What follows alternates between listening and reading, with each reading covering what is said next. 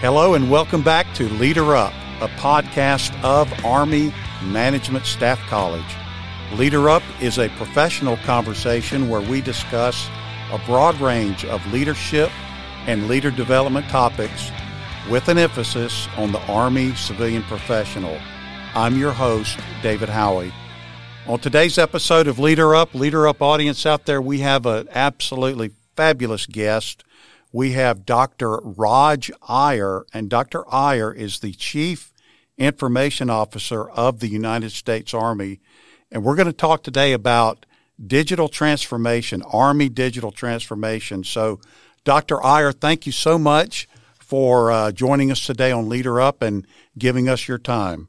Yeah, David, thank you for the opportunity as well, and I look forward to the conversation, and I hope your viewers and your audience enjoy this conversation. I'm sure that they will, sir, because we're going to talk about some really exciting things that your office has kind of spearheaded over the past couple of years, and I want to focus our audience on two publications that we're going to talk about today. And the first is the Army Digital Transformation Strategy, published in October 2021. And the second is the Army Digital Human Capital Strategy. And Dr. Iyer, I'd like to start with a quote that you made in one of those publications. And I'm going to read the quote and ask you just to explain a little bit more about why these things are important. And here's the quote: "Going digital is a mindset. It's a culture change. It's about how we can fundamentally change how we operate as an Army through transformative digital technologies, empowering our workforce, and re-engineering our rigid institutional processes to be more agile." And so I'd just like you to elaborate on that quote and just explain maybe some of the points in there that our audience and the rest of the Army needs to understand about digital transformation. Yeah, David, great question to start the conversation, and I'm really glad you asked it. I can tell you, when I first came on as a CIO, we were really struggling to identify what our priorities were going to be and how do we align them to Army priorities.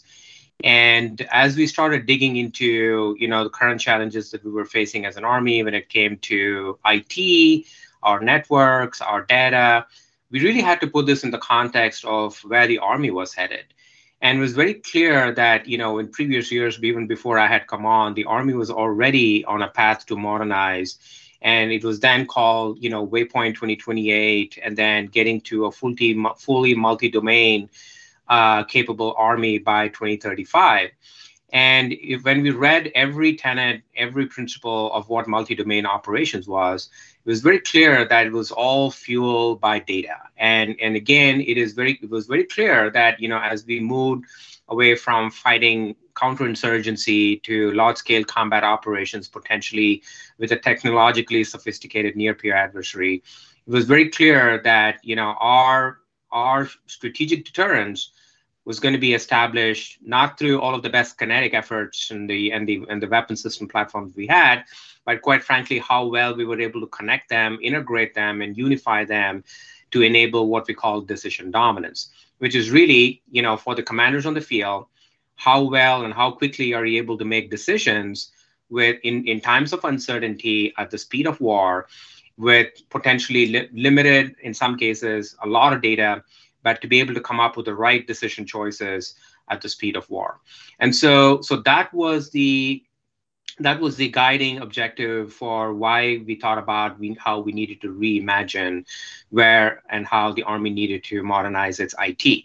So when I did, having come from the private sector, when I looked at that problem statement and I tried to correlate that to, what I saw in the private sector, to me, this was about how so many startup companies and even big, larger, well-known established companies had adopted what was called digital transformation to essentially come up with brand new operating models for their businesses.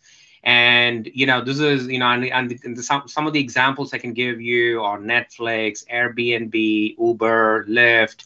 I mean, you can go on and on. And these were all companies that completely disrupted the market with a whole new operating model where they leverage data in ways that their competitors and their industry typically had not. And I'll give you a really, really simple example. If you look at Uber, you know, we were all used to flagging down, you know, yellow checker cabs down the street every time we needed to get to point A and point B. But, you know, it came, you know, it was only about because of Uber that we realized, hey, wait a minute, if we were able to create a whole new ecosystem of car drivers that are not the traditional taxi cab drivers, but anybody that owned a car, and you had, you know, your regular consumers, and you put them together on a platform, on a digital platform where they could see each other in real time, and you're able to track and follow, you know, where they're going, where they're coming from, the pricing, give you options for the types of cars you could select from, what it was going to be, you know, for different times of the day in terms of costs, you know, dynamic pricing based on traffic patterns and availability of cars. You know, it wasn't until Uber that that concept came about. And oh, by the way, all of that was fueled by access to real-time data and making that available to this new ecosystem of users, and the cloud being the you know, the platform that enabled, you know, this tool to work. And quite frankly, you know, we can now go and, you know, we all, you know, for us today, we just take it for granted. You know, we go to our app and we're able to ask for a ride, but that wasn't the case 10 years ago. And yet, you know, when we look at how the entire market has been disrupted, it is very clear that, you know, there's companies like Uber and others that have really found new ways to operate a business and completely disrupt the market. Now, translate that to the Army. The business of the Army is warfighting, right? So how does the United States Army need to take advantage of data and disrupt the market, the warfighting market? And for us, in the great power competition against peer adversaries like China, it is absolutely critical that we play the same game and we leverage the same concepts that digital transformation teaches us to be able to establish strategic deterrence. And so that was the kind of founding principles for how the digital transformation strategy came about. Now, all of the technologies, the digital technologies, are all enablers. Traditionally, we call them IT. We put them in the bucket of IT. But IT has come a long way, and it's really cloud that has really, truly changed the whole landscape. It's become much more easier to adopt cloud, to implement cloud, and take advantage of it for all kinds of things, from just hosting apps to sharing data to artificial intelligence. And so these are all game changers. And what we found was, whether it was a network, whether it was a cloud, whether it were software systems, cybersecurity, these were all enablers that at the end of the day had to be in support of modernizing the Army through digital transformation. But what we also saw was, for digital transformation to succeed, it wasn't just about the technology. It was about us having to really do things in a different way, operate in a different way with leveraging those digital technologies. And so when we looked at our policies, our processes, whether it's the acquisition process, our talent management process, our requirements process, our budgeting process, they were all very rigid. These institutional processes were very rigid and really were not aligned well to how digital transformation really works, which is all about agility. It's about how quickly we're able to deliver need, you know, meet the needs of a customer or a consumer, leveraging data. And oh, by the way, we needed to make sure that while we do this, we also address the people aspects and the talent management aspects of the Army workforce that has to transform, you know, to becoming much more digitally native. And so when you roll in the technology aspects, the process, and the people aspects, and that's how the Army Digital Transformation Strategy came about. And we called out 13 different lines of effort in 3 different buckets. And it was a holistic, comprehensive approach to transforming the Army and not just focus on technology. And in the Army Digital Transformation Strategy, that publication, the 3 objectives, or the 3 buckets as you refer to them, modernization readiness, reform, and people and partnerships are those, if I have it right, those 3 buckets. And just why are those things important? And just elaborate a little bit on maybe some things that have happened over the past 2 years that help fill those buckets. Yeah. And by the way, the reason why these are the 3 buckets are because these are the Army's 3 priorities. And now we bucketed them a little differently. The Army has readiness, modernization, and people as the three priorities. And we actually made a conscious determination to actually bring readiness and modernization together, because when we looked at how quickly technology was changing, it was important for us to make sure that we had an approach where we were able to take advantage of and leverage digital technologies for current readiness, as well as future readiness through modernization, both at the same time.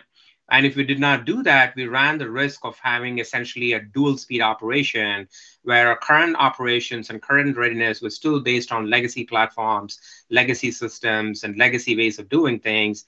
And then when we looked at the Army of 2030, we would have all the futuristic platforms and new ways of doing things. But then at some point between now and the Army of 2030, we would have to make a rapid shift from one to the other.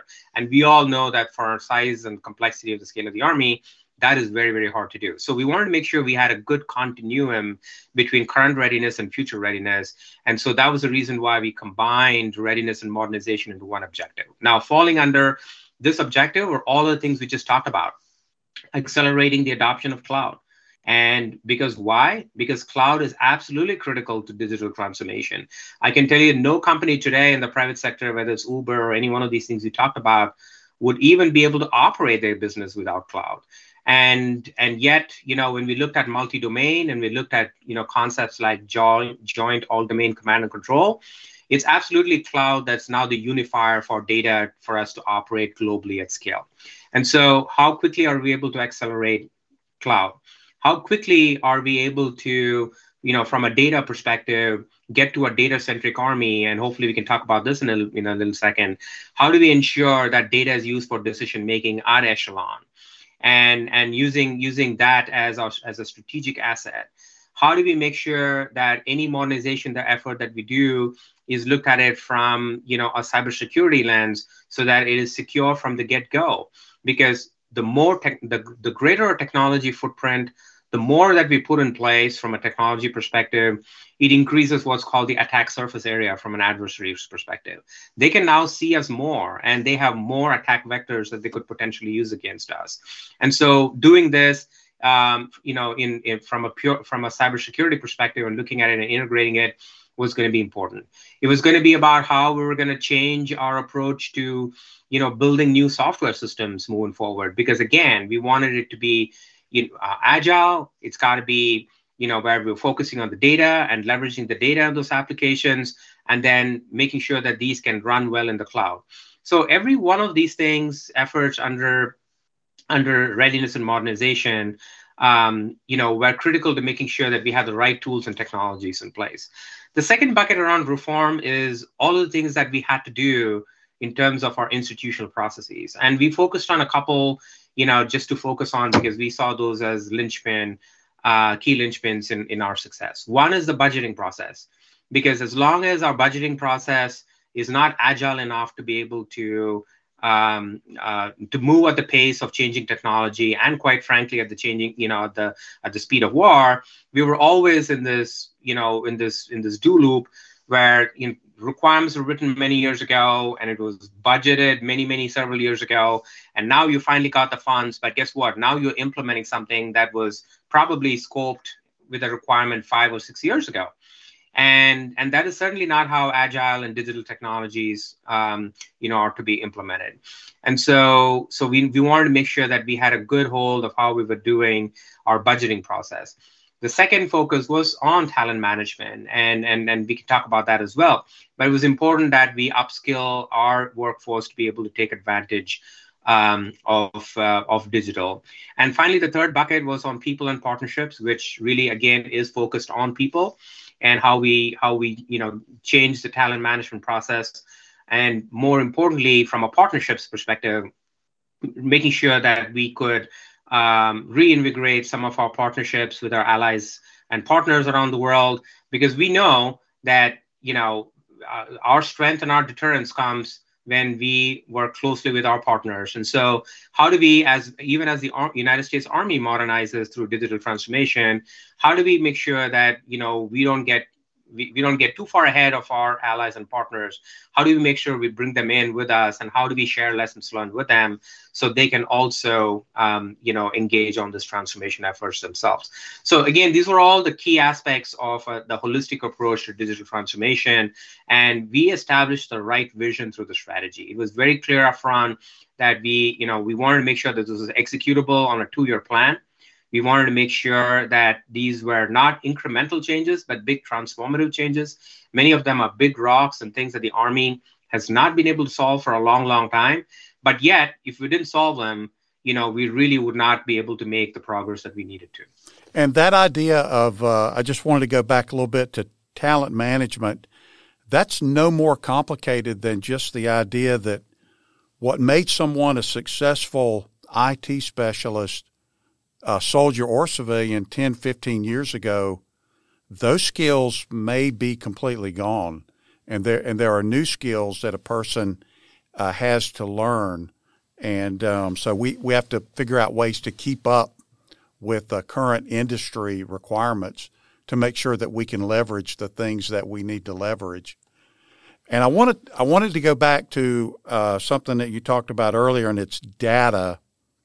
And in the Army Digital Transformation Strategy, Secretary Wormuth talks about that, and the statement is focusing the Army to be more data-centric. And what does that mean, to be more data-centric, and how well is the Army moving in that direction? Yeah. So again, as I noted, for the Army to be successful in multi-domain, it is all about the data. And so this is not just on the warfighting end. This is on the institution side, the generating force, the operating force. Everybody has to be able to use data at scale for decision-making. And so I can give you a few examples here. On the warfighting side, as I noted earlier, this is about how our commanders are able to leverage data for decision-making at the tactical edge, whether they're sitting at a division level or corps level, or even down to an individual squad platoon level, individual soldier level. The emphasis has been, situational awareness, situation understanding, and then that is all fueled by data. And so the more data you're able to make available to decision makers, now, it can be fact-based decisions. And I can tell you over the years, the Army has turned what should have really been a science to be, to an art in terms of decision making. And that was because we never had all the data we ever needed to be able to do fact-based decisions. And so for us to do multi-domain, especially when we look at integrating a lot of kinetic and non-kinetic effects, it's all about how we enable optionality for the commanders. And obviously, we all know this. No commander wants to use a kinetic option first. They want to be able to leverage non-kinetic options such as, cyber operations, information operations. Any one of these things are better ways of operating and warfighting than actually shooting your first bullet. But yet, when we have to look at all of these from a single pane of glass, we just do not have, in the past, the Army has not had an approach to integrate data across all of these different platforms, sensors, applications, readiness data, logistics data, all kinds of operational data, intelligence data. How do we fuse all this in a way to enable decisions for the commander? And so this has been one of our key priorities for the last 2 years for the Army, in terms of how do we get to this kind of common operating picture. And even though we call it as a common operating picture, really what it is it's decision analytics. And because our commanders want to be able to do what-if decisions, they want to do what-if drills, and they want to be able to also, look at what options they have in a dynamic threat environment. Because when you're at the speed of war, especially when it's at the speed of hypersonics, you don't have the luxury of trying to roll maps on your table and manually going through a lot of data trying to figure things out. You got to be able to tip and queue large volumes of data very, very quickly, in order to support decision making. So this has been a top priority from the warfighting side of the house. On the generating force side of the house, a key priority is how do we measure the health of the Army? How do we measure readiness, whether it's tactical readiness or strategic readiness? The Army has been maturing to a set of metrics over the last several years to be able to measure and see ourselves better. But to be able to measure and see ourselves better, we need access to data. And that's got to be good, high quality data that we can trust. And yet without that, you know, there's a lot of manual processes at commands, at units, you know, or data that's getting locked in laptops, you know, things that are still paper or digital paper. And yet, you know, when it comes to decision-making, well, then what we do is, you know, we have analysts and we have other, you know, our workforce essentially manually consolidating large volumes of data on PowerPoint slides and presenting them to senior leaders. And I think this is one of the things that, you know, getting to data centricity is moving us away from is, you know, these static, snapshot in time looks into data to something that's much more dynamic, fed by real-time data for all kinds of decision-making. And that is a change that the Army is going through at scale, on the warfighting side, on the business side, and at all levels of the Army. And so in the Army Digital Human Capital Strategy, there are 6 workforce themes, and I'm just going to ask you to address maybe the one or two of these that maybe are the most salient or where we've made some good accomplishments over the past couple of years. And the 6 are, number 1, culture, number 2, professional development, number 3, workforce flexibility, number 4, diversity, equity, inclusion, accessibility. Number 5, recruiting, hiring, and retention. And number 6 is developing a tech-savvy workforce. And so I'll just kind of let you pick one or two of those that maybe you're the most excited about or where we've made some good strides, and address whichever ones of those that you would like to. Yeah, David, they are all important and they go hand in hand. And I do not believe that we can, you know, get one or two of them done and call it done. And we're going to have to do all of them all the way through the life cycle of the talent management process. And so I will start with the front end of it. I think, you know, we've always been struggling with, you know, trying to find, you know, good talent to come work for the Army. And especially now with some of the recruiting challenges that the Army is facing on the uniform side, and the competition that we have for, you know, good top-notch workforce from the private sector, you know, one of the things that we really have to do is make sure that we're maximizing all of the authorities available to us, the maximum flexibility available to us to ensure that we're able to bring in people, you know, with the right benefit level, with the right compensation for the right skill sets. And as long as we're, you know, stuck in an industrial age era of talent management systems where, you know, you have to come in at a certain GS level and you have to work your way up over the next 30 years to some other point, that is completely inconsistent with where we want to be with digital. And so I can tell you one of the successes we've had recently is the Army's implementation of a new hiring process called the Cyber Excepted Service. This is a whole new talent model for the Army. It's not the GS scale. It's a whole different pay scale where we have much greater flexibility in terms of bringing in people at the right, you know, the right levels all the way up to GS 15. There are, you know, incentives on top of regular pay to ensure that we're able to retain, you know, the best people that we can, and the ability to for people to move up and get promoted without having to worry about steps and grade levels and time and grade and all of that. And I think this is going to be a huge starting point in terms of making sure that we have a good process in place. We're also doing everything we can to make sure we expose our workforce to all kinds of training opportunities. We really have to upskill the entire workforce to become a little bit more tech savvy, as I noted, because everybody's now, you know, look at how we are at home. I mean, we as consumers at home have access to more technology, and we use technology in ways that we don't when we go to work. And that's because, you know, we have this artificial divide about access to technology and how much we are enabling those technologies in the hands of the regular office worker. And if we do that well, you know, my intent, my expectation is, my hope is that, you know, we will get our workforce to innovate and find new great ways of doing things. But without that, you know, they're still stuck in industrial age processes. And so a huge effort to really get our workforce exposed to new certification, new training you know, we brought on a number of learning management platforms such as Udacity and Udemy and others, where, you know, SkillsBridge, like all of these, you know, are now available to our soldiers and civilians at no cost, where they can upskill themselves. We're also looking at opportunities where we can bring, you know, take our best people and then put them in industry for a couple of years, where they can gain industry experience and then come back to the Army. And so these kinds of rotational opportunities are absolutely critical. It's also important that, you know, when they do come into the Army, that, you know, we give them good, exciting work to do. If we're going to, you know, bring the best technical and software engineers into the Army, we want them to do software engineering. So we've had some good success, initial success with some of our initiatives like the Army Software Factory that we established as part of Army Futures Command in Austin, where, you know, we're bringing in soldiers and we're teaching them how to code.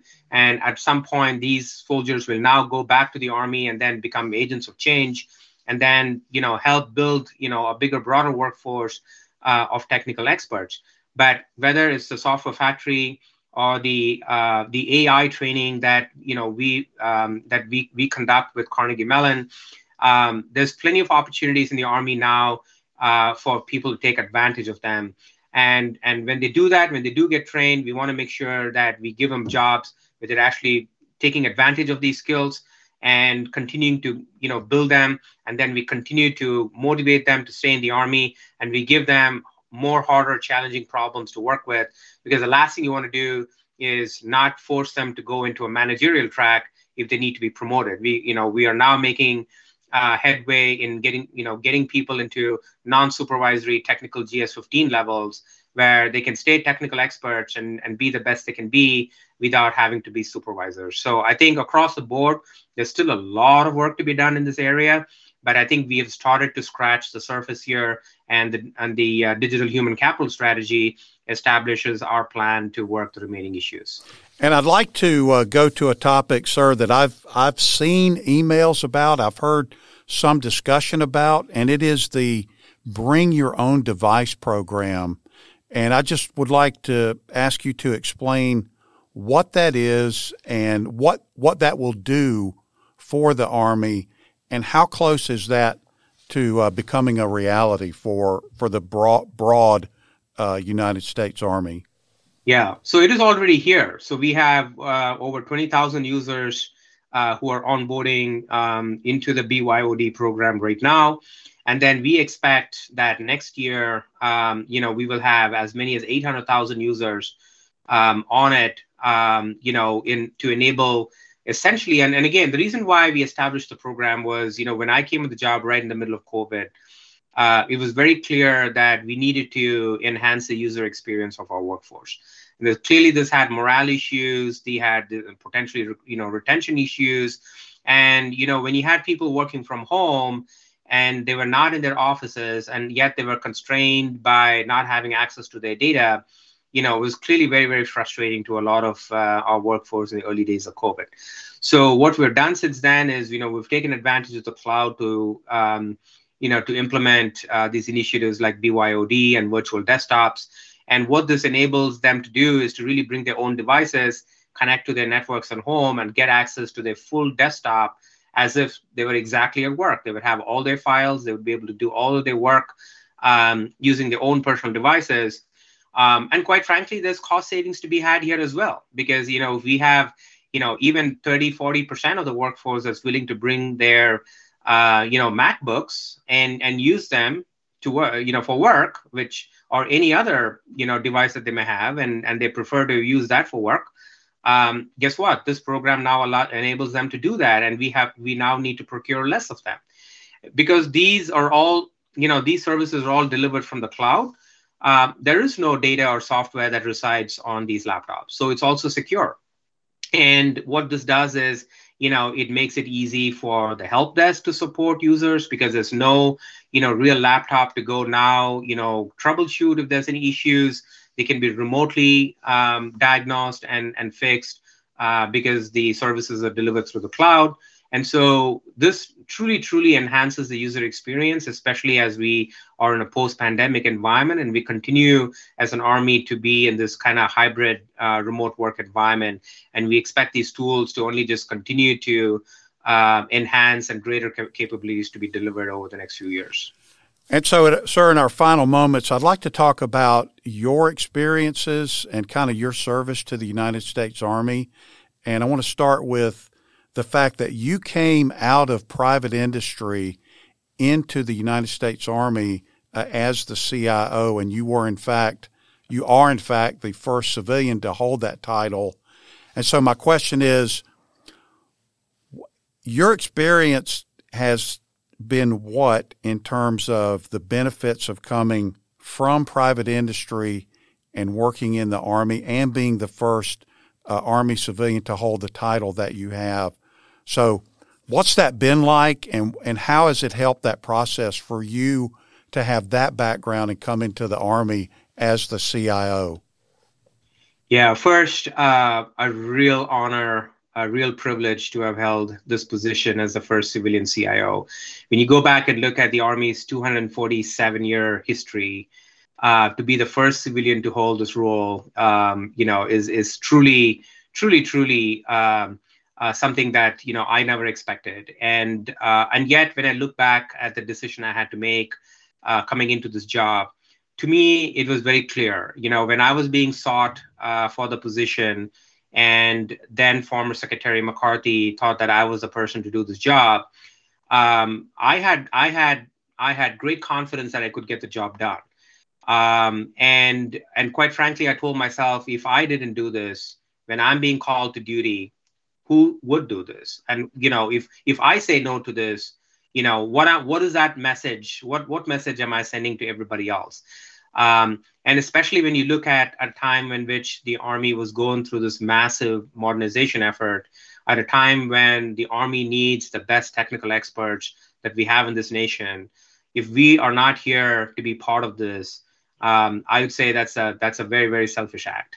And so to me, this is all about giving something back to the nation in some way. And if I was able to make any kind of positive change, leave the Army in a much better shape than what I found it, then I've left my legacy behind.